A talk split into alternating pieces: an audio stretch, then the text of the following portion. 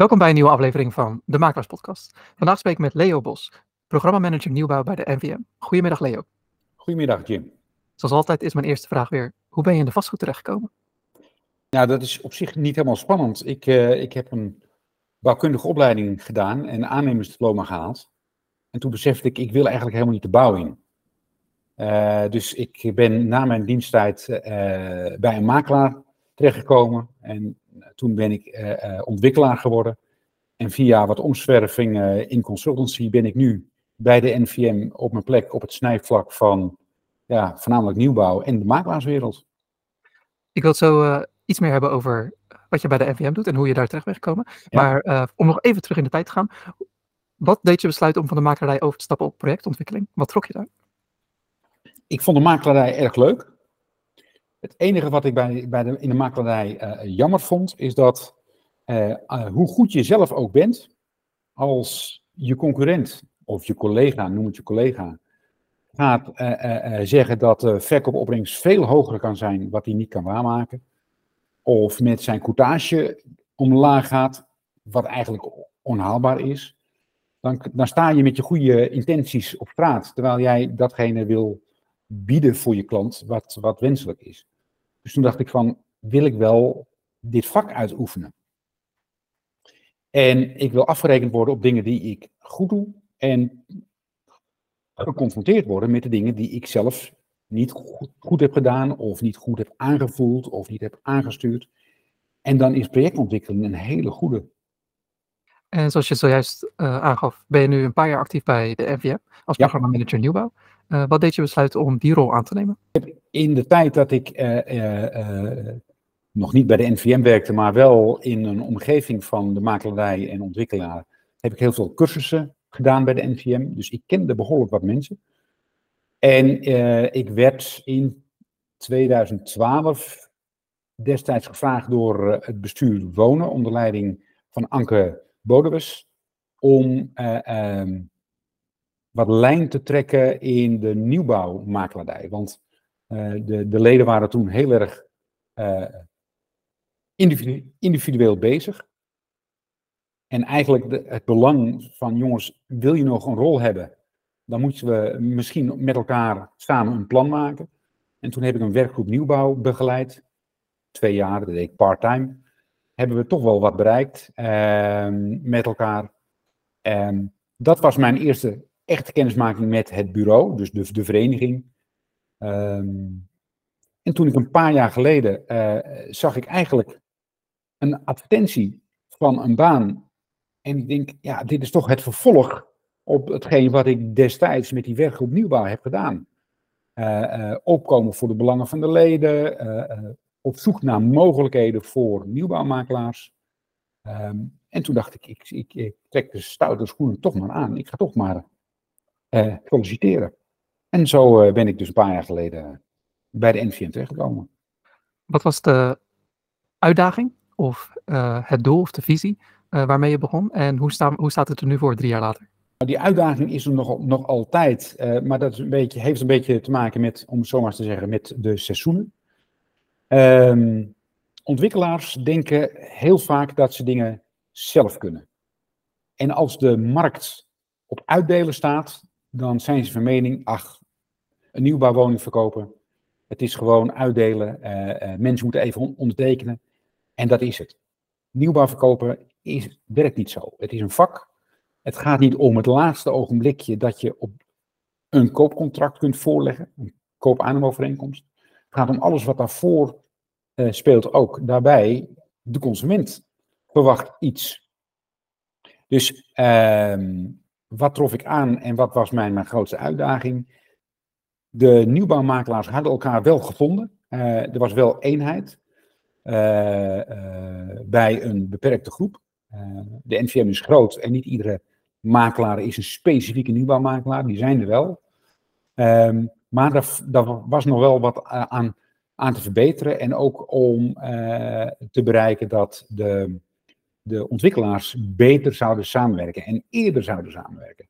Dat de, de gemeente eerder ook een advies vragen aan de nieuwbouwmakelaar of de consultant van de NVM om de keuzes vroegtijdig te maken aan welke woningen is nou behoefte en, en waar kunnen we die bieden. Nog voordat de ontwikkelaar eigenlijk al een panklaar plan heeft, wat misschien voor hem heel erg prettig is, maar niet aansluit op de, op de behoeften die lokaal spelen. Nou, die rol van hoe kunnen we de leden beter begeleiden met tools en hoe kunnen we ze op de kaart zetten, daar ben ik mee bezig. Ik heb al een paar uh, vervolgvragen, maar om het even aan het einde te pakken wat je zojuist noemde uh, met tools, met het helpen van tools uh, richting de nieuwbouwspecialisten of nieuwbouwmakelaars. Wat voor tools moet ik dan aan denken? Wat voor tools zijn er al opgezet en wat voor tools zitten er nog aan te komen? Um, we hebben toen met die werkgroep hebben we eigenlijk gezegd, het, het, is toch wel jammer als je voor inzage in het bestemmingsplan moet je naar of naar de gemeente of toen was net ruimtelijke plannen.nl voor het kadaster moet je weer naar een ander uh, ding. Uh, als je wil, een tekening wil of een luchtfoto, dan moet je weer naar andere dingen. Zou het niet prettig zijn om in één omgeving alles wat te maken heeft met kaarten en informatie te zien? Nou, dat was de aanzet tot wat voor de NVM-leden nu al jaren breed beschikbaar is, dat is GeoWeb. We hebben toen ook gezegd, als iedere nieuwbouwmaker of iedere makelaar die een advies geeft over nieuwbouw, die moet doorgaans een marktrapport opstellen. En dan moet je gegevens van CBS, wil je erin stoppen over hoe groot is de gemeente, uh, zijn ze oud, zijn ze jong. Uh, je wil iets vertellen over de woningmarkt in de bestaande bouw, je wil iets vertellen over concurrerende nieuwbouw, uh, doelgroepen. Zou het niet prettig zijn als we die basisinformatie, die je overal vandaan kunt halen, als die kan worden samengebracht? Nou, destijds eh, eh, eh, ehm, was er een afdeling binnen de NVM, Data en Research. Die zijn nu een volwaardig deelneming van de NVM onder de naam Brainbay. Zij hebben destijds een app gemaakt en die heette Nieuwbouwadvies Pro. En dat is ook een van die tools die, die gemaakt is om het leven van de nieuwbouwmakelaar, van de NVM-makelaar, een beetje makkelijker te maken als het uitkomt om het zoeken en combineren van data voor rapportages. Je vervolgvraag was, en wat komt er aan? Wij kijken constant naar van, uh, wat zijn de behoeftes en is dat haalbaar? De moeilijkheid is dat nieuwbouw is een niche-markt. We hebben weliswaar heel veel nieuwbouwwoningen die we verkopen. Als je de cijfers hebt gevolgd de afgelopen jaren, we verkopen iets minder.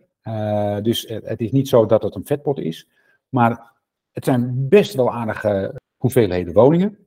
Maar die worden niet door alle 4400 NVM-makelaars verkocht. De markt van nieuwbouw, verkoop is behoorlijk uh, verdeeld onder een minder aantal makelaars. Dat betekent dat de software developers, die kijken altijd naar van hoeveel afnemers heb ik en is het voor mij haalbaar om iets te maken wat die nieuwbouwmakelaars kunnen gebruiken. Dus wij, ik ben constant aan het zoeken naar producten of een afgeleide van een product, of we dat kunnen gebruiken. En uh, um, nou, op, op initiatief van een aantal leden is er ooit eens een keer een, een, een, een uh, pakket gemaakt, uh, nieuw wonen, maar misschien komen we daar later nog over te spreken. En dat pakket is zo, vind ik dus zo interessant dat dat binnenkort in, in, het eerste kwartaal 2024 aan de, aan de NVM-leden kunnen gaan aanbieden. Zou je er iets meer over kunnen vertellen dan? Nou, de, um, de handling, het werk van de makelaar is bij bestaande bouw compleet anders dan bij nieuwbouw. Uh, de makelaarssoftware die uh, doorgaans wordt gebruikt bij bestaande bouw, uh, dat past heel goed. En daar kunnen heel veel mensen heel goed hun, werk mee doen. Maar bij nieuwbouw werkt het anders. Um, los van het advies wat je altijd aan je opdrachtgever meegeeft, opgeeft, wat soms twee jaar of drie jaar van tevoren al voor de eerste keer wordt afgegeven, komt er een moment dat de inschrijving voor verkoop of voor verhuur wordt geopend. Nou, er is een enorme schaarste aan woningen. Er is enorm veel behoefte aan een nieuwbouwwoning. Het liefst als die betaalbaar is. Maar het kan dus best gebeuren dat je 2000 inschrijvingen hebt. Op 40 woningen. Hoe ga je daarmee om? Hoe weet je wie wie is? Ehm, en dat is een uitdaging, want je moet iedereen gelijke kansen geven, iedereen transparant behandelen. En als je eenmaal begint met opteren en de verkoopgesprekken, moet je wel weten wie doet wat, uh, wie heeft wanneer welke informatie ontvangen. Je moet goed kunnen rapporteren. En de klant, de uiteindelijke koper of huurder, die heeft wel het recht dat hij alle aandacht krijgt. Nou, en als ondernemer wil je ook weten, hoe doen mijn medewerkers het? Werken ze wel efficiënt? Uh, is, heb ik niet een medewerker die, waar verhoudingsgewijs veel te veel afvallers zijn? Gaat dat goed? Moet ik die nog extra opleiden? Nou, dat soort tooling, dat zit allemaal in dat pakket van die wonen. En dat vind ik zeer interessant. Duidelijk, dankjewel voor het delen van uh, wat er de afgelopen paar jaar is ontwikkeld. Uh, als je, je had het er ook over dat, uh, dat je altijd op zoek bent naar nieuwe tools. Wat voor producten zouden interessant zijn voor nieuwbouwspecialisten die, nu nog niet, die je nog niet gevonden hebt of die nog niet op de markt zijn? Er zijn wel wat producten op de markt, maar soms tegen een prijs waar de coutages van de, van de nieuwbouwmakelaars niet, niet voor gemaakt zijn met Brainbay uh, en op de achtergrond ook Funda en Realworks zijn NVM-makelaars uh, best in staat om een goed advies te geven. Meerwaarde is te vinden, denk ik nog, in de efficiëntie en het, het goed overbrengen van je boodschap aan je opdrachtgever. En dat kan ook zijn de overheid.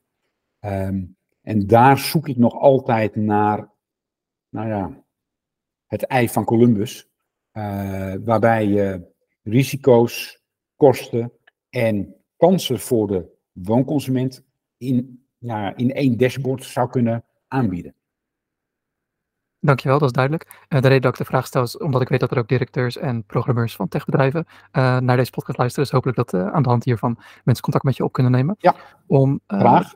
Om het even terug te hevelen op wat je iets eerder aangaf. Nieuw, nieuwbouwmakelaars zijn, of nieuwbouw is een nichemarkt. En je zou ook eerder dat nieuwbouw en bestaande bouw wel degelijk op een andere manier uh, verkocht wordt. Dat maakt dat uh, het hele proces op een andere manier gaat. Zou je daar wat meer uitleg over kunnen geven? Stel, ik ben een uh, consument en ik kijk op de markt, ik zoek, een, ik zoek naar nieuwbouw. Maar ik zoek ook naar een makelaar die me misschien hierin kan begeleiden. Of misschien is het een verkoopmakelaar. Waar moet ik op letten? Wat voor soort karaktereigenschappen past erbij, maar ook wat voor kennis past erbij? Ja, nou, eerst even over de bestaande bouw. De bestaande bouw is doorgaans zo ingericht dat je hebt verkoopmakelaars en je hebt ook makelaars die ook aankoop in een pakket hebben. Als jij als consument op zoek bent naar een huis, dan heb je twee mogelijkheden. Je kan zeggen van nou, eh, er komt iets op Funda en daar reageer ik op en dan kom je terecht bij de verkoopmakelaar. De verkoopmakelaar die plant voor jou een afspraak in, als er niet te veel aanvragen zijn, want dan maakt hij ook keuzes. Uh, um, maar dat moet je misschien eens doornemen met een makelaar die over zijn huidige praktijk uh, spreekt. Uh, maar dan ga je kijken, je gaat onderhandelen, uh, je gaat bieden, al dan niet, met het biedlogboek natuurlijk. Ehm, en je rolt eruit als koper of je bent afgevallen. Bij nieuwbouw gaat dat anders. Bij nieuwbouw, ehm, over, overigens, je kunt ook als, als consument naar een aankoopmakelaar die met jou doorneemt wat zijn jouw wensen, wat zoek je, Waar zoek je? Die gaat met jou doorgraven wat je nou echt wil. En die begeleidt jou dan naar datgene wat er te koop is. Bij nieuwbouw gaat het anders. Nieuwbouw wordt verkocht nog voor, doorgaans, nog voordat er één uh, uh, heipaal of één uh, funderingsbalk aanwezig is. Dat houdt in, er is nog helemaal niets. Soms staat er een verkoopbord en um, waar het alleen maar aan staat, hier komen woningen. Nou, die makelaar is er dan al jaren mee bezig. Uh, uh, met adviezen, maar ook met de voorbereiding. Want op het moment dat die verkoop start, die teksten die zijn allemaal bedacht en uitgewerkt en afgestemd op het product en de consument. En als die verkoop start, moeten de koopactes al klaar zijn. Uh, alles moet in gereedheid zijn. Dat betekent dus dat de inschrijving wordt geopend, mensen krijgen informatie. Als er tussentijds al belangstellend zijn, hoe staat het ervoor? Want als er één ding is met nieuwbouw, Het duurt lang.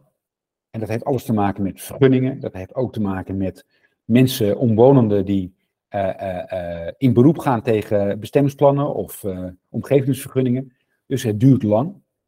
Ehm, en je moet dan toch iedereen informeren.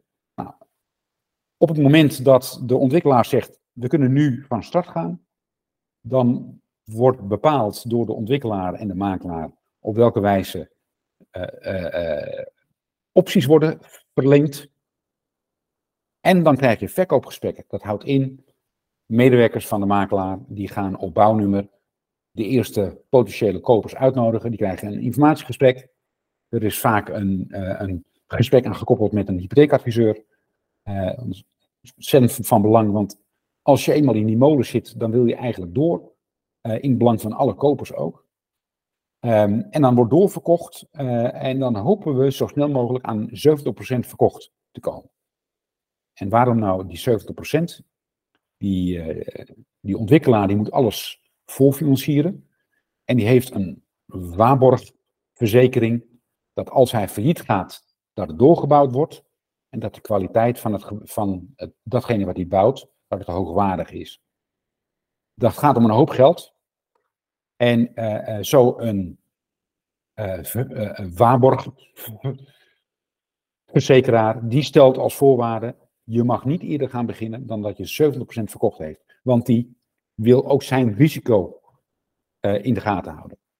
Nou, dus er wordt verkocht onder voorbehoud van 70% verkocht.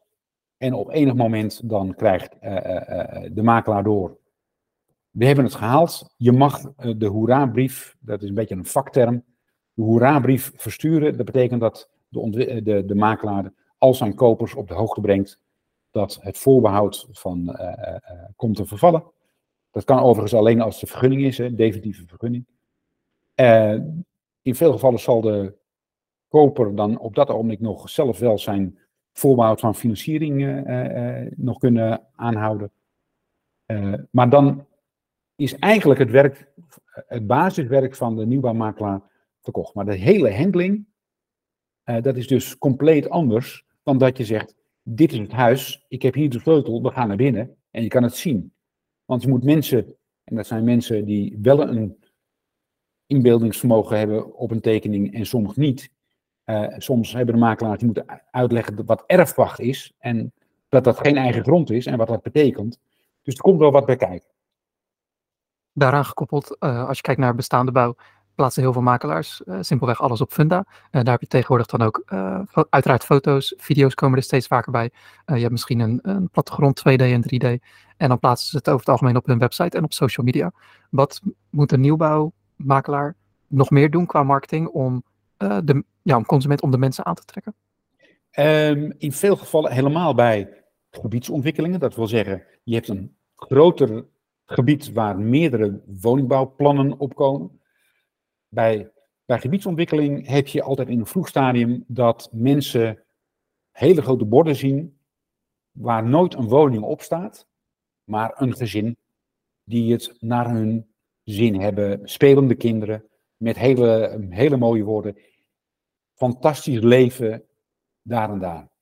Dat is het opwarmen van hier komt iets. Je wil weten wat daar komt. Nou, dan gaan de lijnen open, zal ik maar zeggen. Mensen kunnen zich inschrijven. Ik wil op de hoogte worden gehouden van.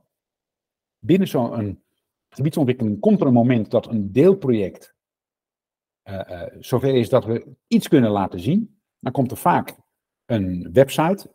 Dat, dat regelt de nieuwbouwmakelaar of soms ook de ontwikkelaar. Uh, en in sommige gevallen, als als we het idee hebben dat je binnen zes maanden gaat verkopen, mag je het ook op funda zetten als, als uh, project in voorbereiding.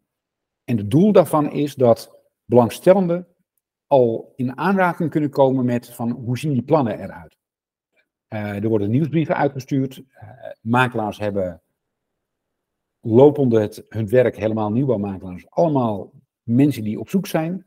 Dus die krijgen een briefje uh, nou, er zijn in sommige gevallen, uh, er zijn wat grotere ontwikkelaars, die gaan wel eens met de buurt aan tafel. Uh, om in een later stadium het proces van de vergunningen te verkorten. Hè. Hoe meer medestanders, hoe minder tegenstanders je hebt. Dus ga met de buurt in gesprek. Daar zijn vaak makelaars ook bij betrokken. En er zijn zelfs ontwikkelaars die zeggen van nou, ik laat de architect aantreden en we gaan met de buurt kijken wat voor soort woningen er nou zouden moeten komen. Is het een marketingtruc? Is het nou om je tegenstand weg te werken? Het werkt alle twee. Dus bij nieuwbouw, de marketing is vroegtijdig bekendmaken dat er iets komt, opwarmen van belangstelling, aanschrijven uh, en zo langzamerhand opbouwen naar wat is er allemaal beschikbaar. Je hebt het over vroegtijdig, over wat voor project of over wat voor termijn moeten we dan denken? Bij grote gebiedsontwikkelingen, uh, daar gaat wel vijf, misschien wel acht jaar overheen. Bij een nieuwbouwproject hangt een beetje af van de vergunningen uh, en de medewerking die, of de samenwerking tussen de, de gemeente en de ontwikkelaar. Ja, vaak kan de, makelaar daar een rol in spelen, want die kent heel veel ambtenaren en, en, en, en de wethouder. Uh, spreken vaak één taal, want dus lokaal met elkaar, ze komen elkaar tegen. De kern is um, een doorsnee nieuwbouwproject, als je het alleen hebt over één rij woningen of één appartementengebouw. Ik verwacht dat de voorbereiding twee jaar is. En dan kan het um, in verkoop. En de makelaar wordt in dit geval betaald door de projectontwikkelaar en wordt betaald op het moment van oplevering? Ze zijn in ieder geval actief in opdracht van de ontwikkelaar, dus die betaalt de rekening. Uh, uh, de koper betaalt de makelaar niet. Uh, de koper betaal, koopt overigens ook vrij op naam, dus daar komen geen andere kosten bij. De makelaar wordt niet betaald bij het moment dat de handtekening wordt gezet. doorgaans wordt de makelaar betaald op het moment dat de grond waar de nieuwbouw komt, wordt overgedragen aan de koper. Of het appartementsrecht, wat wordt overgedragen, en wat nog helemaal niet is, is gebouwd, wordt overgedragen aan de koper. Dus dat is niet bij het moment dat de woning wordt opgeleverd aan de koper. Oké. De reden dat ik het vroeg is om een beeld te krijgen voor uh, makelaars die nu met bestaande bouw bezig zijn, of misschien startende makelaars, en die overwegen om de nieuwbouw in te gaan. Ja. Uh, mijn gevoel is dat ze qua karaktereigenschappen een heel erg lange adem moeten hebben, omdat het hele lange processen zijn. Uh, met, aan de hand van de prijs weten ze dus ook wanneer ze betaald zouden kunnen worden en hoe, lang, hoe geduldig ze ermee om moeten gaan. Qua vaardigheden en kennis, wat voor advies zou jij richting een beginnende makelaar die de nieuwbouw overweegt, waar zou hij of zij zich in moeten verdiepen om een goede nieuwbouwmakelaar te zijn? Het, het, het heeft natuurlijk uh, uh, het heeft, uh, een voordeel als je in, je in je carrière al een keer bij een nieuwbouwkantoor hebt gewerkt. Of bij een kantoor waar ze nieuwbouw hebben gedaan. Ehm, er zijn wat opleidingen, specifiek op nieuwbouw, bij de, de Academie voor Vastgoed. Die kun je volgen waar de nieuwbouwmakelaar in de praktijk aan de orde komt. Dus er zijn trainingen. Ehm, het belangrijkste van de makelaar is dat je open en eerlijk met je klanten omgaat. Dat je weet waar je het over hebt. Betekent dat bouwkunde en iets, uh, iets uitleggen wat er nog niet is, dat is een heel ander vak. Dus dat moet je goed begrijpen. De koopakte is een heel ander soort koopakte. Uh, uh, de koopakte in de bestaande bouw, daar hebben we het, het NVM-model voor. Bij nieuwbouw is dat anders. Want de ontwikkelaar en die, het Waarborg Instituut, die geven eigenlijk de koopakte in model aan je mee. En als makelaar moet je wel een invulactie doen. Maar de inhoud van die koopakte, daar ben jij ondergeschikt in. De goede, eh, de goede nieuwbouwmakelaars, die kunnen het, het concept nog beoordelen, maar dat is op basis van ervaring. Soms zeggen ze van, daar staat daar iets wat niet kan. En dan sturen ze terug en dan wordt het in veel gevallen wel aangepast. Um, dus iemand die wil instromen, moet wel weten, precies wat je eigenlijk aangaf. Bij bestaande bouw, je krijgt een opdracht, je gaat verkopen. Nou, uh, uh, drie, drie maanden later is hij wordt die overgedragen naar, en dan krijg je je geld. Bij nieuwbouw is het even wat anders. Je bent al twee jaar, drie jaar bezig met adviezen, uh, meepraten, beoordelen van tekeningen, uh, nog een keer beoordelen. Dan ga je mensen te, woord staan die allemaal bellen en schrijven: Ik wil die woning. Sterker nog, je moet meer mensen teleurstellen. U komt niet aan aanraking, want hij is al verkocht. Dat is ook een vak. Uh, uh, en als het dan verkocht is, dan krijg je een paar maanden later het geld. Maar pas op, als die 70% niet wordt gehaald, komt het nog wel eens voor dat de makelaar helemaal niets betaald krijgt. Dat is duidelijk en dat is ook een goede uh, disclaimer die erbij wordt gezet. Uh, op de website van de NVM zag ik wat pagina's over de nieuwbouw. En daar op die nieuwe pagina's werd op een gegeven moment ook gerefereerd naar transformatieprojecten. Ja. Uh, bij transformatieprojecten denk ik aan bestaande bouw die misschien in een andere vorm wordt gecreëerd. Dus herbestemming of misschien van kantoorpanden naar woningen of misschien dat woningen opgedeeld worden. wordt dat ook beschouwd als nieuwbouw? En komen daar dezelfde vaardigheden bij kijken? Het, het, er komen dezelfde vaardigheden bij kijken. Um, de kern bij, bij transformatie, en dat is inderdaad wat je zegt, oude kantoren, uh, uh, er wordt nu zelfs nagedacht over winkels. De, de, grote leegstaande super, warenhuizen, dat zouden best wel eens woongebouwen kunnen gaan worden. Ehm, de kwaliteit die daar terugkomt is op het niveau van nieuwbouw. Dus je hebt het eigenlijk over een nieuwe woning.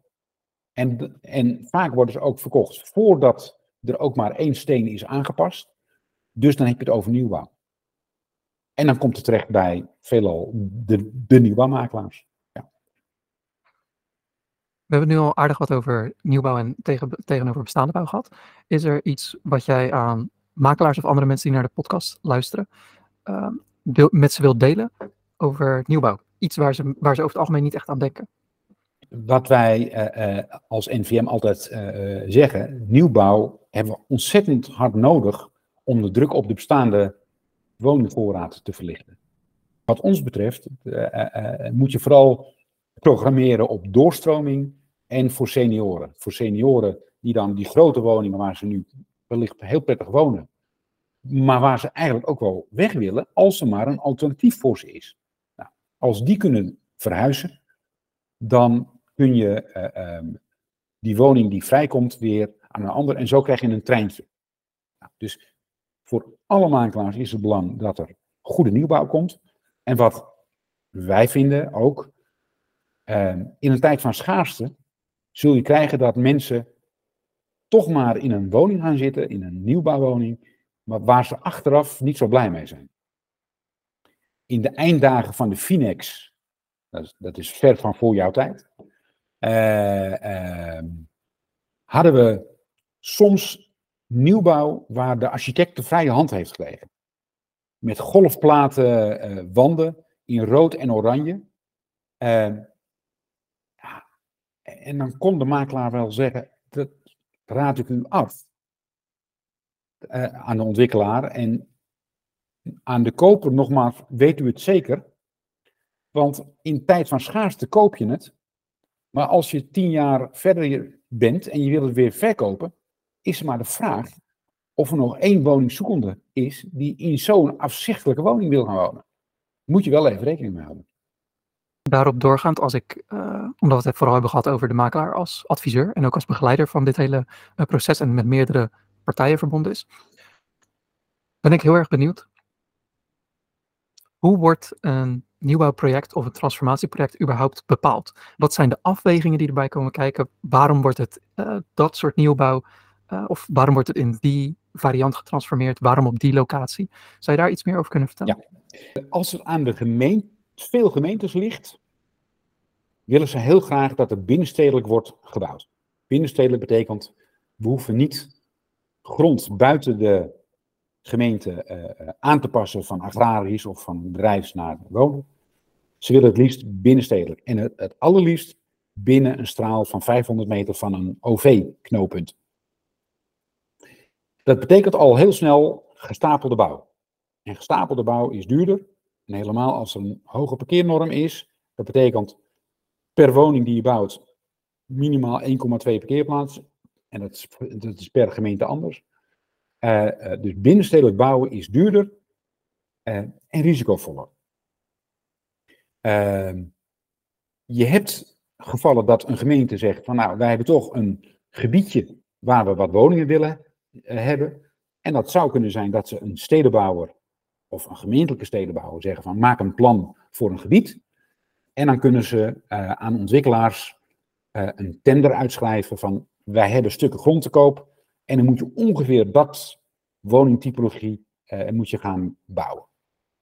De, de, ontwikkelaar koopt de grond en, uh, en op het moment dat die ontwikkelaar al bezig is met is dit voor mij interessant, heeft hij al een, relatie met zijn nieuwbouwmakelaar. Een andere mogelijkheid is dat de ontwikkelaar zelf of de makelaar die het gebied kent, zegt van ik weet dat daar een stuk grond ligt of er staat daar nog een oude garage of, of een leegstaand kantoor. Dat zou best eens een locatie kunnen worden waar je woningen kunt neerzetten. Nou, in dat geval gaan de ontwikkelaar en, uh, en, de makelaar als zijn consultant in de weer om te, om te bedenken wat voor woning past daar nou het best. Doorgaans wil de Nederlandse woonconsument huisje met een tuintje. Uh, en er zijn mensen die zeggen, als we 3%, 3 van de landbouwgrond inwisselen naar woningen, dan hebben we voldoende woonruimte voor iedereen. Maar toch, we moeten in de gaten houden dat we niet te makkelijk en te snel al onze landbouwgrond opgeven. Dus dat is, een, politiek gezien een heikel punt. Moet je nou overal gaan bouwen? Maar dat is wel de manier waarop de keuze wordt gemaakt uh, stedenbouwers, architecten, gemeenten, die bepalen vaak waar wat moet komen. En het zou mooi zijn als de gemeente en de provincie iets meer met de ontwikkelaars en de makelaars aan tafel gaan om de definitieve keuzes te maken. Want onze leden weten welke vraag er is. De ontwikkelaars die willen bouwen eh, eh, eh, en het risico beperken. En de overheden zouden er moeten zijn om te doen wat voor hun inwoners van belang is. En nou, als wij de vraag kennen, zij moeten bedienen. 1 en 1 is 2. Als je het nieuws zou volgen en je, je, kijkt naar waar mensen het over het algemeen over hebben met betrekking tot de woningmarkt, dan gaat het om de huidige situatie. Ja. Uh, wat jij ook al hebt aangegeven is dat uh, nieuwbouw en ook transformatie. Dat zijn veel langere termijn uh, trajecten. Bij nieuwbouw al, al, snel even samengevat 5 tot 10 jaar. En voor transformatie misschien dat ietsje korter kan, omdat er al dingen uh, bestaan.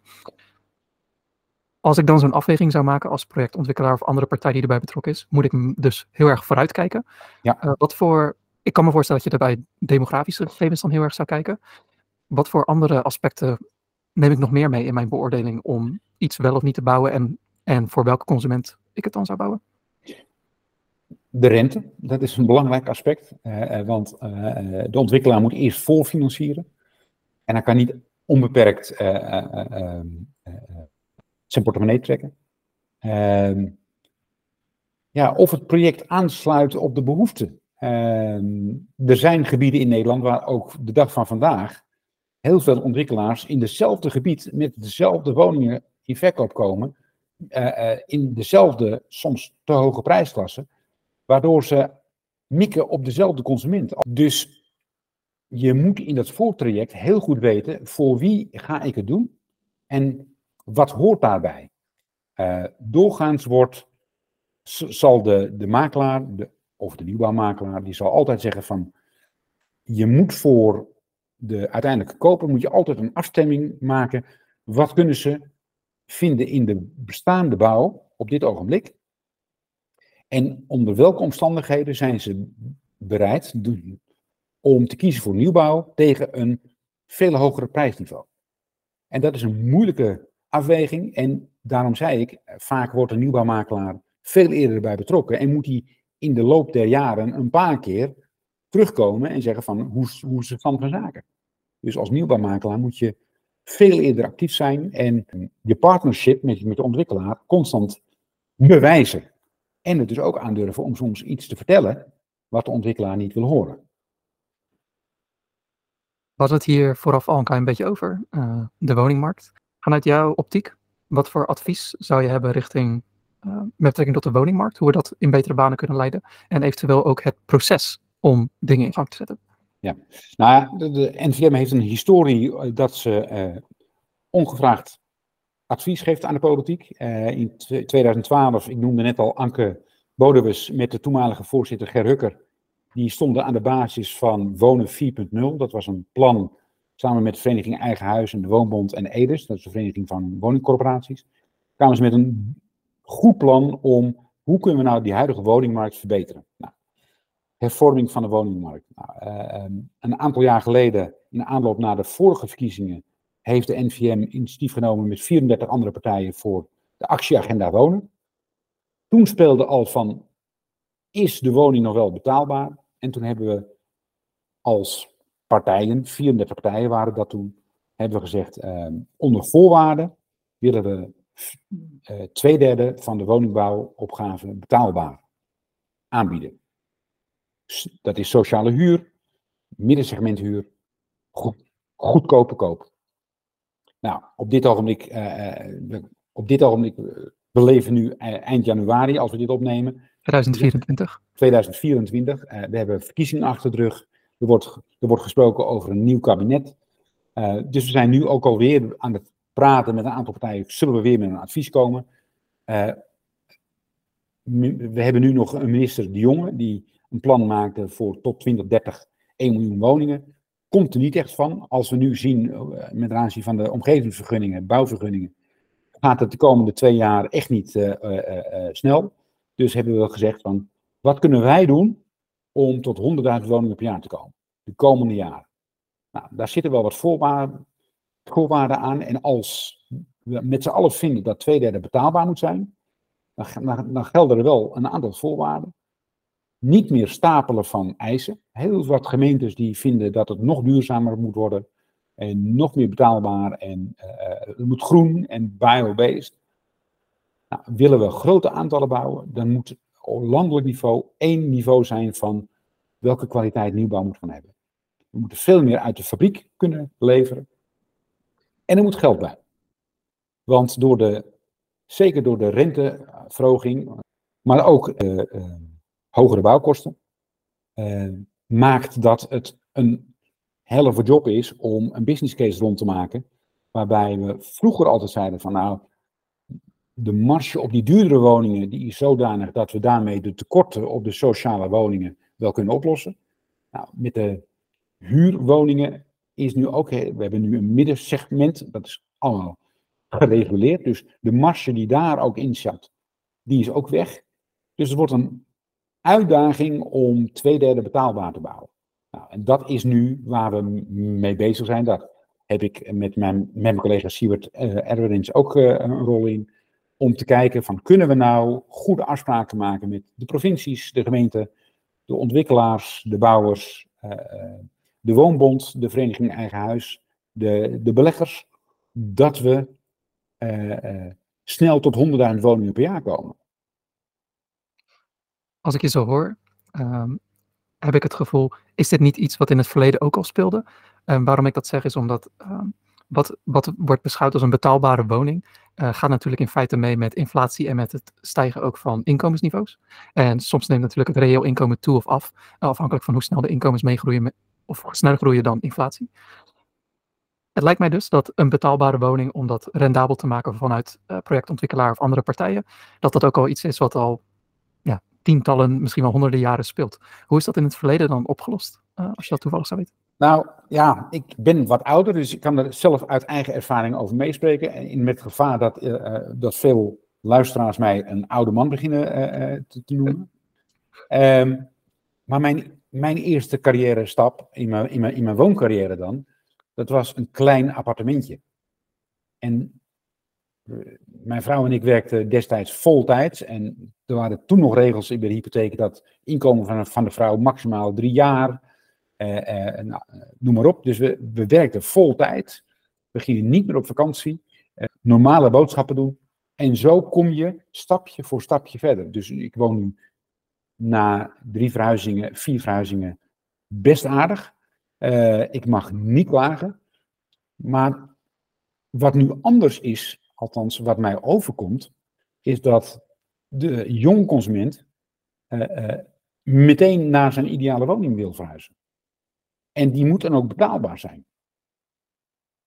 Uh, ik geef toe, ik moest destijds ook zoeken naar mijn eerste betaalbare woning. Maar het gemak waarmee nu wordt gekozen voor, oh maar er moet er wel een andere keuken in. En de badkamer moet veranderd worden. Hè, dan heb ik het over de bestaande bouw. Of ik kies ervoor om vier dagen of drie dagen in de week te, te werken. waardoor ook ik een bepaalde hypotheek niet kan krijgen dat zijn eigen keuzes. En we moeten oppassen dat we de eigen keuzes van jongere generaties bepalend laten maken bij wat gaan we nou bouwen. En daarom is ook het nieuwbouw programmeren voor de doorstroming zo van belang. Als we mensen die een vervolgstap in hun wooncarrière willen maken naar een nieuwbouwwoning, dan komen er in de bestaande voorraad doorgaans tegen een lagere prijs, want het is een doorgaans wat minder mooi product en duurzaam product als die nieuwbouwwoning van vandaag, dan komt er in die bestaande voorraad iets vrij waar zo een starter of een jongere heel goed kan instappen. Bedankt voor uh, het delen van jouw ervaring en ook wat je in het verleden hebt meegemaakt. Ik denk dat het altijd heel erg verstandig is om naar mensen die ouder zijn ook te luisteren, omdat je heel veel, misschien wel nog meer kan leren van hoe het proces is gegaan, hoe het veranderd is dan alleen maar te kijken naar het resultaat en daaruit de uitkomst. Dus dank daarvoor.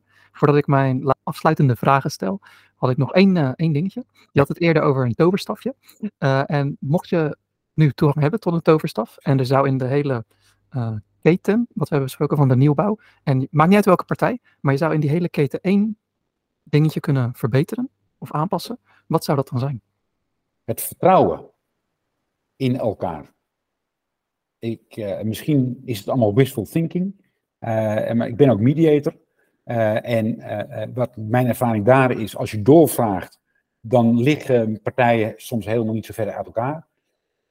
Als ik een toverstafje zou hebben en ik zou kunnen krijgen dat vertrouwen in elkaar beter wordt, accepteren van elkaar, dan komen we al heel ver. Want dat betekent dat de, de, de ontwikkelaar veel beter kan overleggen met de gemeente over de doelstellingen en de haalbaarheid van een, van een plan.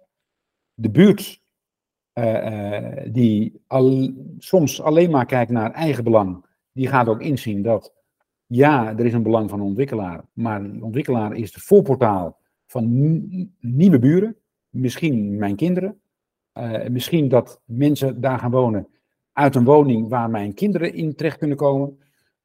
Als we elkaar iets meer kunnen vertrouwen, als we daar, dan zou het misschien wat makkelijker gaan. Betreft dit vertrouwen dan een zakelijk vertrouwen tussen zakelijke partijen? Of betreft dit een, een persoonlijker vertrouwen van mens tot mens?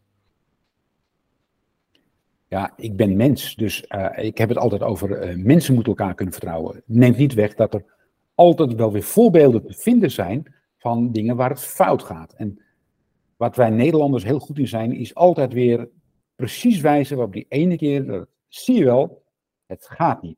Nou ja. Heb ik ook gemerkt sinds ik terug ben uh, uit Japan, of het is me nog meer opgevallen na zes jaar Japan. Uh, bedankt hiervoor, Leo, voor, voor al je kennis. Uh, zoals ik zei, nog twee afsluitende vragen. We hadden het hier vooraf al over een aanbeveling en jij zei dat je een leuk iemand in gedachten had. Ik zou graag het verhaal willen horen van Harmen van Dam. Ik ken Harmen omdat ik met hem nu aan het praten ben over het advanced voor de, de NVM-makelaars voor Nieuwwonen Nederland. Uh, daar is hij uh, mee bezig geweest en daar is hij verder aan het opbouwen. Ik denk dat, nou, ik wil het wel eens horen en wellicht dat heel veel makelaars ook willen horen van wat heeft Harmen nou te vertellen. Is er een specifieke vraag of onderwerp uh, waar je denkt dat de meesten echt van zouden profiteren als ik die zou vragen? Waar staat uh, het, het, nieuwbouwplatform uh, op 1 januari 2025? Duidelijk. Ik, zoals je weet heb, ik, heb ik ook al een beetje met hem gesproken en ik zal mijn best doen dat, dat hij ook op de podcast verschijnt. Okay. Dus bedankt voor de aanbeveling. En mijn allerlaatste vraag is, hoe kunnen mensen het beste contact met jou en of um, ja, de NVM-programma Nieuwbouw op kunnen nemen? Bel de NVM. Dat is een, een, hele makkelijke. En anders l.bos, B-O-S-C-H, nvm.nl. En ik verwacht dat als je me gaat googlen of LinkedIn, dan kom je vast bij me terecht. Oké. Okay. Uh, zoals altijd zal ik die contactgegevens weer in de omschrijving doen, zodat het voor iedereen makkelijker is om, uh, of nog makkelijker is om contact met je op te nemen. En daarbij wil ik je hartelijk bedanken voor je tijd, Leo. Dank voor het gesprek. Het was prettig. En het gaat heel snel, merk ik. Ja, zeker. Zeker als je, als je er veel plezier in hebt en lol in hebt, dan gaat het zeker snel. En kijk eens en luister. Tot de volgende keer.